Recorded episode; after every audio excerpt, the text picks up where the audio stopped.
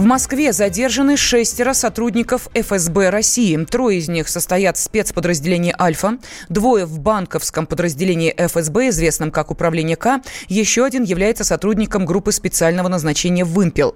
Силовиков подозревают в хищении крупной суммы денег. По различным данным, похищено от 140 до 170 миллионов рублей в некоем банке.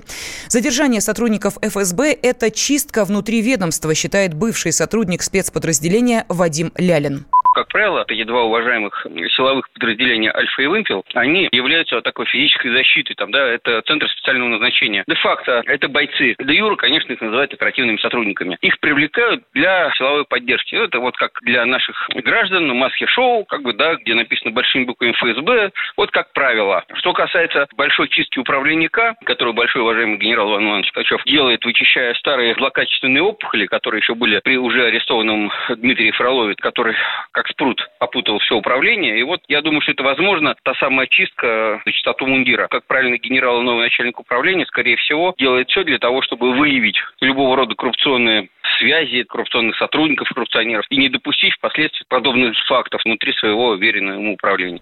Официального подтверждения от Центра общественных связей ФСБ пока не поступало. Он променял вечер на утро чтобы вырвать тебя из объятий бога Морфея. Он не зверг самопровозглашенных богов в глубочайшую бездну Тартара. И сам стал богом эфира. Ты готов стать вместе с ним?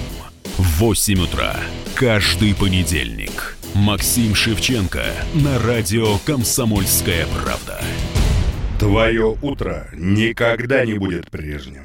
Программа «Доживем до понедельника» в 8 часов по Москве.